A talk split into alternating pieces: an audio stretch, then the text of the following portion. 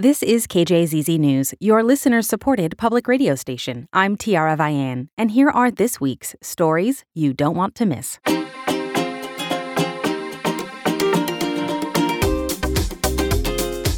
Thanks so much for listening. For the week of December 5th, 2022, here are some top stories. In the news, here's Mark Brody. Arizona Senator Kyrsten Sinema says she is leaving the Democratic Party to become an independent. In a video, video release sent early this morning, the state's senior senator says registering as an independent is a reflection of who she's always been. In an op ed published this morning in the Arizona Republic, Sinema says she's, quote, joined the growing number of Arizonans who reject party politics by declaring my independence from the broken partisan system in Washington, end quote.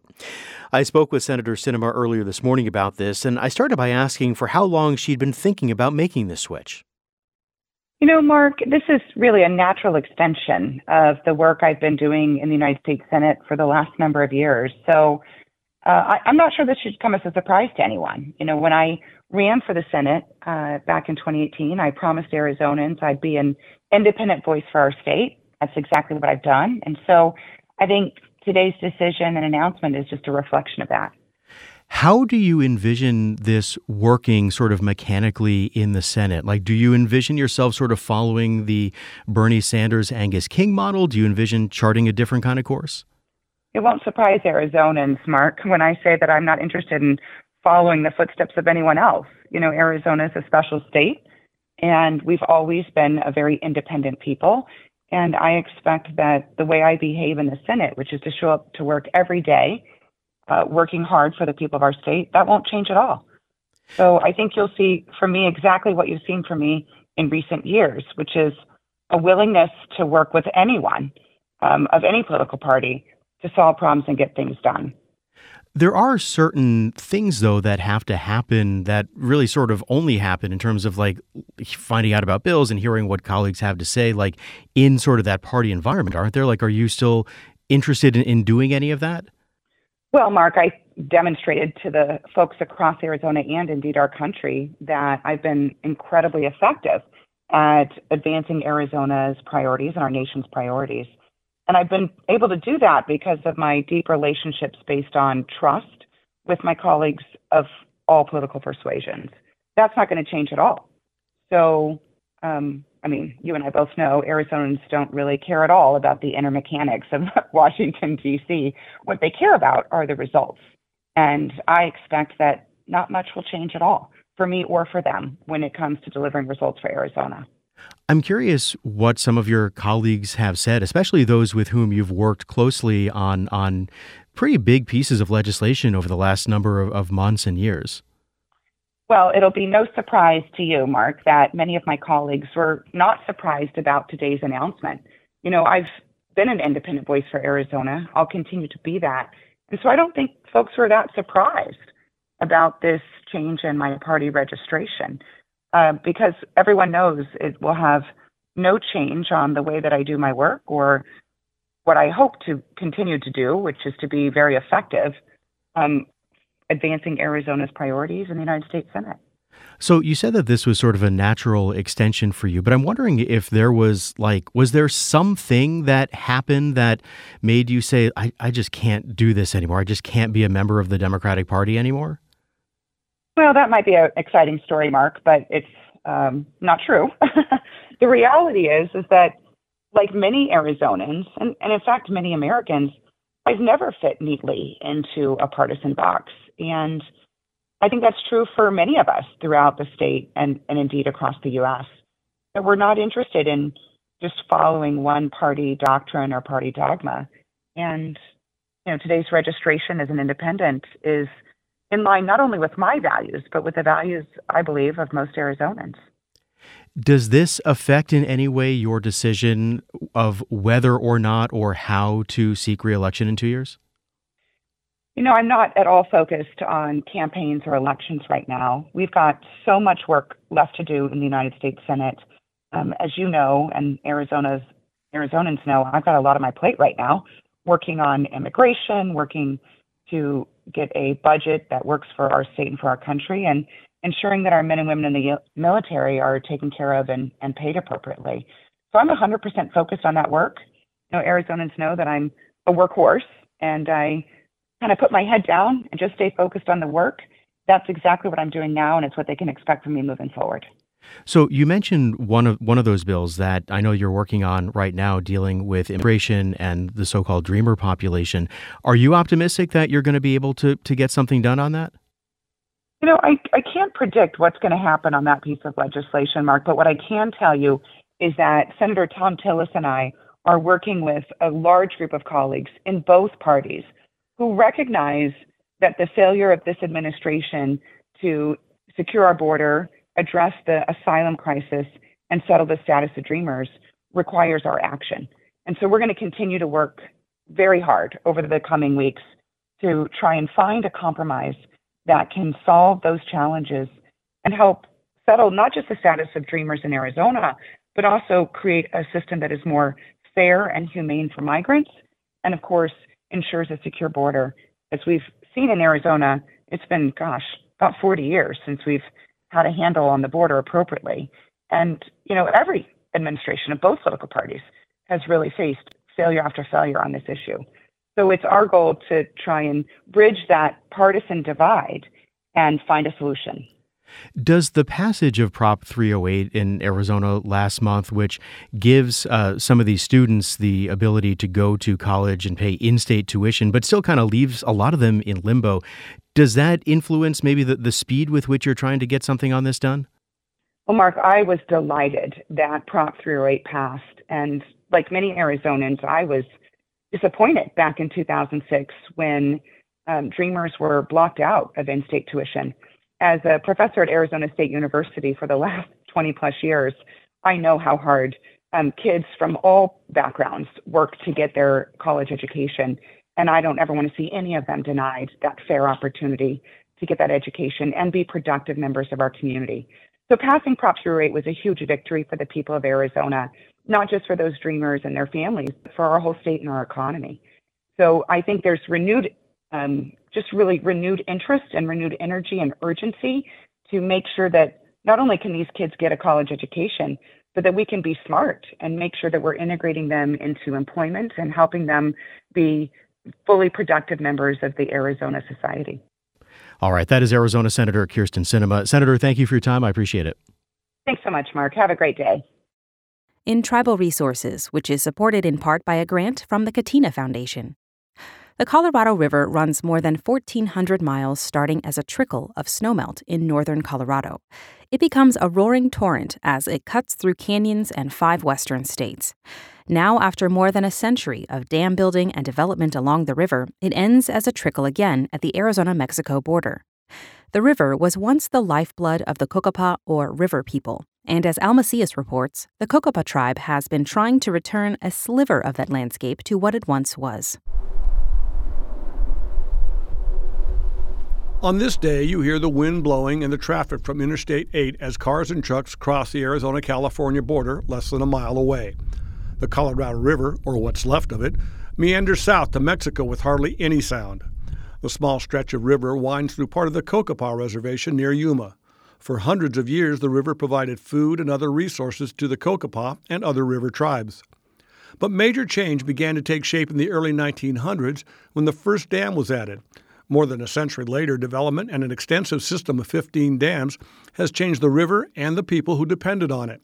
Here on the Cocopah Reservation, the landscape changed as well, with invasive plants choking out native mesquites, cottonwoods, and other trees. The goal um, of this project was to, you know, bring back those native plants and also create a, a very special place where they can gather and, you know, reconnect with the river. Jen Alspaugh is the director of the Cocopah Environmental Protection Office.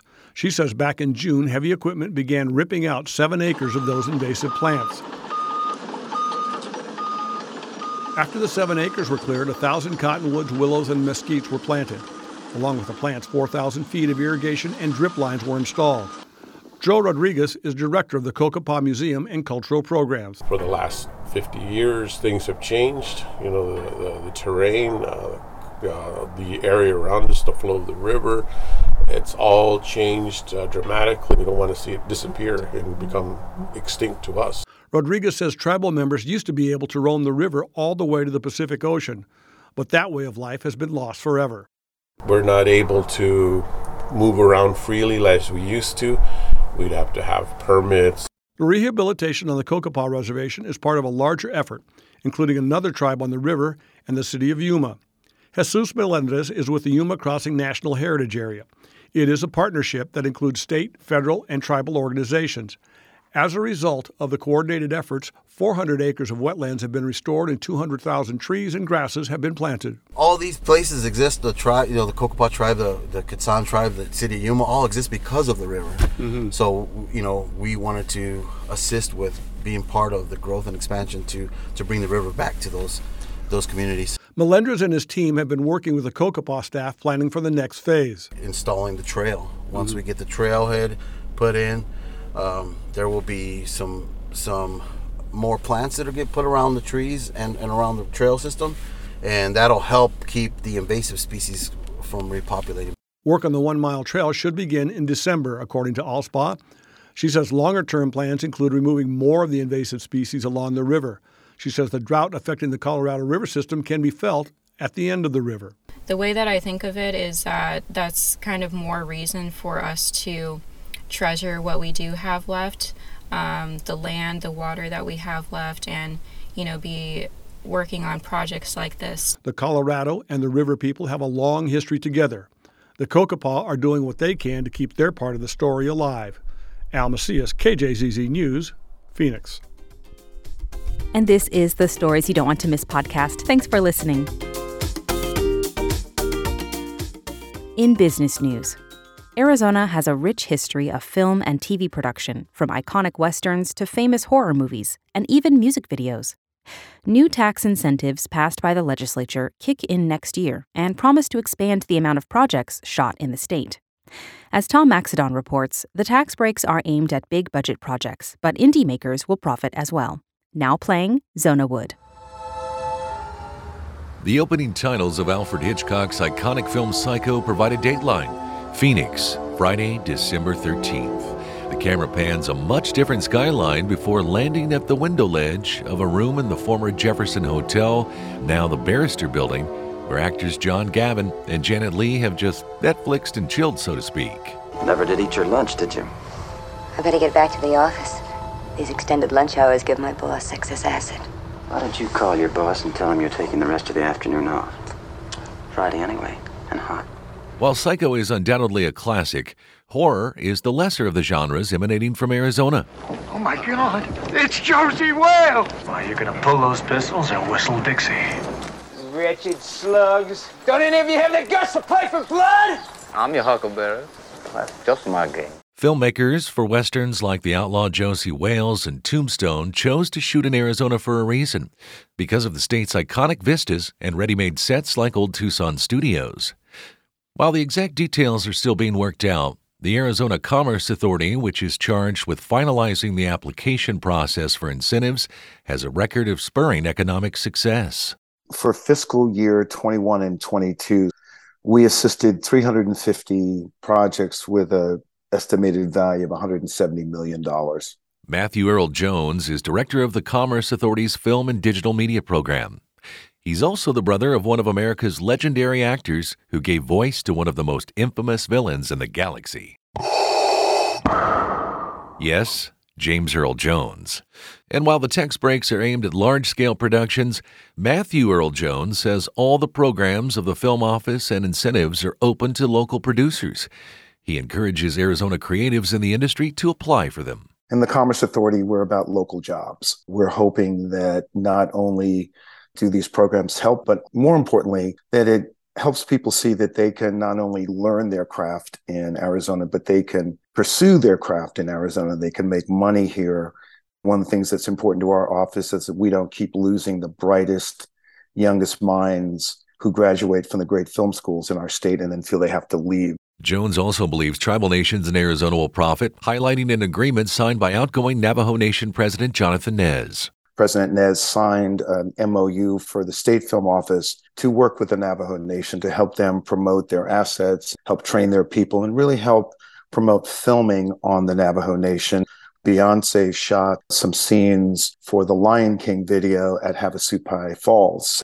Valley based actress, playwright, screenwriter, and filmmaker Pepper Chambers believes respect for the land and locals is important when awarding bids. I'm interested that filmmakers don't come here as colonizers who film and leave. We have to be respectful of the land and of the people. What that means is hire locally so that people can learn and take knowledge and experience back to their own communities and make their own stories. But apart from tax incentives, what also makes Arizona attractive? Arizona has a very diverse landscape. So you can go two hours north, get full lush forest, you can get snow, you can go two hours south, you can get dunes and deserts. You go even further south, there's a mining town. So we just have so much in one state that we can offer these productions. So that way they can film the entire film or show right here without having to go back to Los Angeles for any sort of pickup shots. That's Bella Hibbs, Executive Director of Valley based Good Faith Casting. She sees an opportunity for locals to benefit. The film incentive is for bigger budget production, so that money does go into the state. But I do think independent filmmakers will still see a benefit um, being able to even work on those productions, make those connections, and hopefully get their film either funded or produced. Scottsdale based indie filmmaker Robert Conway agrees. I think overall it's really good. And I, I wish they would help smaller film too, but starting with multi millions, the, the good thing is it's going to help the economy a lot. It's going to give people out here jobs. And there's a lot of really quality crew people. I was disputing the account of a colleague of mine who shot something out here and said I couldn't find any good crew. I'm like, you should have called me, man. Conway has numerous films to his credit, the latest of which is Hellhounds, starring former Valley resident Eva Hamilton and set for release in 2023. His advice to locals book it, and they will come.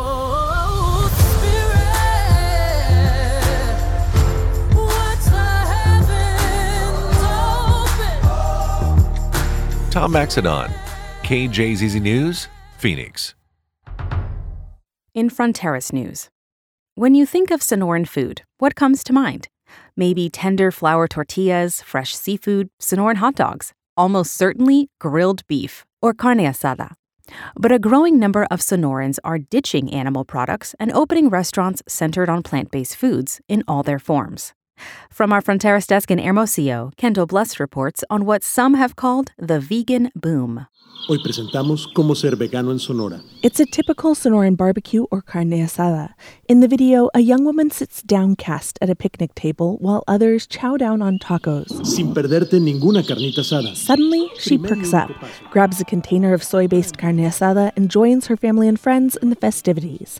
How to be vegan in Sonora without missing a single carne asada is the concept behind Veggie Tacos, a business Ligia Rojas started with her mom in 2017 selling vegan alternatives to Sonoran favorites. Como buenos sonorenses que somos, Rojas says she and her family are proud sonorenses, and like many people who switch to a vegetarian or vegan lifestyle, they still want to enjoy traditional dishes. o el pastor, o la machaca, o quieres hacerte unos burritos paseados también. Grilled pork, barbecued goat, cow's head. She says there's no reason to miss out just because someone no longer eats meat or is just cutting back. Que cuando tú hagas ese cambio, no lo sufras. She sells the veganized versions by the liter and twice a week at the Veggie Tacos Taqueria in her family's carport. The recipes are the same ones her mom made for her growing up, back when she says it was a lot harder to find vegetarian options in Hermosillo. Aquí en Hermosillo, siendo como la capital de la carne. The beef capital of Mexico, there's no denying that Sonora is known for its carne. El taco de asada para mí sería el rey. In recent years, Hermosillo's gastronomy has been highlighted by well known chefs. Soy yo, el de carne asada. The Netflix series Taco Chronicles and in the LA Times. Unfailingly, carne asada reigns large. Why wouldn't it? It's the pride of Sonora. But like others around the world, a growing number of Sonorans are changing their diets, exchanging meat heavy dishes for more plant based fare. Last month, vegans and omnivores alike gathered at an Hermosillo park for Vegan Fest, one of several vegan food festivals that have sprung up in the city in recent years. Yo creo que la demanda está subiendo. That's Carolina Lopez, event organizer. She says demand for vegan options is on the rise in Hermosillo, as is access to plant based food. Tofu and vegan cheese are on the shelves at grocery stores. There are a couple dozen vegan restaurants, including coffee shops, hot dog stands, and burger joints. And even places typically lacking veggie options, like seafood restaurants, are putting vegan dishes on the menu. Que no se necesita ningún animal para dar el sabor. Chef Ivan Tapia says you don't need meat for great flavor. He tries to demonstrate that through his offerings at the festival vegan mole, chilorio, and tinga made from mushrooms. He went vegan several years ago after spending time with Sonora's indigenous communities, which he says gave him a new perspective on animals' lives. Eh, un día que comí un taco de carne asada, me puse a llorar y no entendí por qué. One day he started to eat a taco and broke down crying. He hasn't eaten animal products since. But it can be hard giving up meat in a place like Hermosillo. Family and friends worry about your health, and social situations can be tough. Es duro socialmente, pero da paz. Marco Beltran was at the festival sampling tacos and donuts with his brother and father, all vegans. Despite the challenges, he says veganism gives him peace, and the food is great. Excelente. That's the whole concept behind Beatriz Carvajal's restaurant, Vegana del Norte. Delicious, fun, fast food. Comida divertida. Exactamente. Vegana del Norte started out of Carvajal's home shortly after she became vegan about eight years ago. Now she's sitting under a red and yellow sign outside her newly opened restaurant. In the kitchen, onion rings and french fries sizzle in the fryer, and soy adobada and a lentil based veggie patty heat up on the grill. A fried tofu chicken sandwich, barbecue veggie burger, and birria tacos are among the most popular items on the menu, she says. En el tiempo que yo me hice vegana, yo no me dedicaba a la cocina. Like many vegans she knows, she says giving up meat inspired her cooking. That's also true for the duo behind Esquina Vegana. Me dedico a contrabandear gluten. Elizabeth Nunez calls herself a gluten smuggler. Es decir, soy panadera. In other words, a baker. She learned to cook as a teenager when she gave up meat. And a few months ago, she teamed up with longtime vegan cook Monica Pacheco to open a new restaurant serving traditional favorites with a vegan twist. Una opción vegana, monchosa a la hora de la noche. She says it's something the city was missing tasty, late night vegan munchies. And she calls their food a bit transgressive. Es un tanto transgresor Food is culture, she says, and their food bucks the idea that meat is essential to Sonoran identity. Kendall Blust, KJZZ News, Hermosillo. And this is the Stories You Don't Want to Miss podcast. Now from KJZZ Original Productions. The Soapbox series continues for the holidays. You may not associate seafood with the holiday season unless you're Italian and very industrious. Today, Valley writer Robert Pela kicks off our latest essay collection. The theme is Eating Christmas with a very fishy tale. We could do salmon timbales and mussels in wine and butter, my husband is saying. If we did a cioppino, that would be three or four fishes in one entree. We are planning our annual feast of the seven fishes. Following a tradition we swiped from the Italians, we spend most of December 24 preparing cod and catfish, albacore and anchovies, and quite a lot of time beforehand discussing what the menu will be this year. How about clams casino? he asks me. And fried smelts. You like fried smelts? I'm not really listening. I'm thinking about dishes. You're not really listening, he says. You're thinking about dishes. I am a dish queen.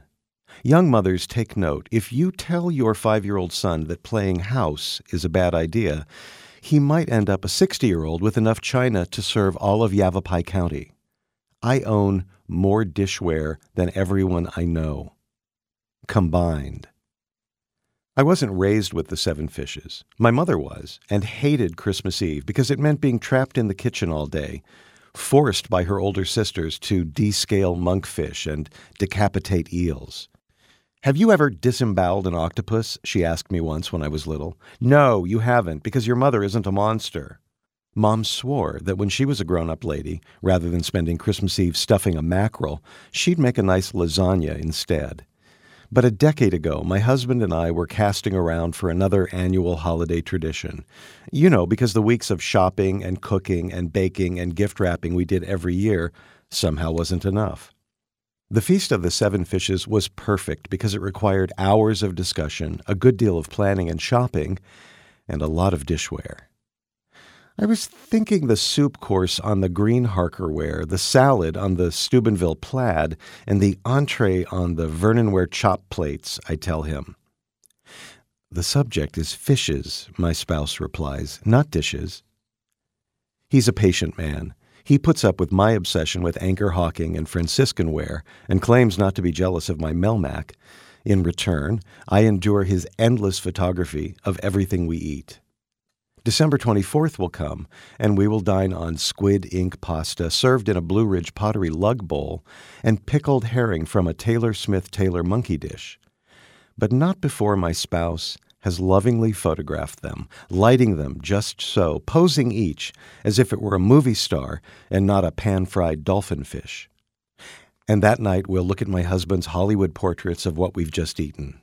But I won't be thinking about how fortunate I am never to have been trapped in a kitchen with a dead octopus, or how tasty that Arctic char had been. I'll be thinking, that swordfish looks like hell on the Cobalt Fiesta ware. But it's okay. There's always next year. In science news, Phoenix is on track to have the most advanced semiconductor plant in the United States. The Taiwan Semiconductor Manufacturing Company announced Tuesday that it will triple its investment here to $40 billion. As Christina Estes reports from our business desk, the big plans attracted some big names. President Joe Biden. America manufacturing is back, folks. And Apple CEO Tim Cook. We are planting a seed in the Arizona desert. Attended the opening ceremony for TSMC's first microchip facility in Phoenix. That's where Chairman Mark Liu announced the company will also build a second plant to begin production in 2026. We will manufacture over 600,000 wafers a year. TSMC says the plants will create 4,500 direct jobs. An analysis by the Greater Phoenix Economic Council says another 13,000 jobs will be created at companies that supply materials and components to TSMC. Christina Estes, KJZZ News, Phoenix. And finally, in education news. The Phoenix Union High School District is considering bringing back school resource officers. As Bridget Dowd reports, this comes two years after the district eliminated SROs. In a press release Tuesday, the district said it was considering the role of having a police presence on campus. Phoenix Union got rid of SROs in 2020 after the killing of George Floyd by police in Minneapolis and the unrest that followed. Now, the governing board's Student Safety Committee is hosting listening sessions with Phoenix Union staff members, students, and their families. The idea is to gather input on how to make schools safer. The first listening session is this Saturday, December 10th. Two more will be held in January and February of next year. Bridget Dowd, KJZZ News, Phoenix. And this has been the Stories You Don't Want to Miss podcast, made possible in part by Helios Education Foundation and Alliance Bank, the Vitalyst Health Foundation, the Intel Corporation and Beach Fleischman, the Arizona Community Foundation, and the Corporation for Public Broadcasting. Thank you for listening to KJZZ and for your generous support. I'm Tiara Vian, and this is KJZZ, your news and information station.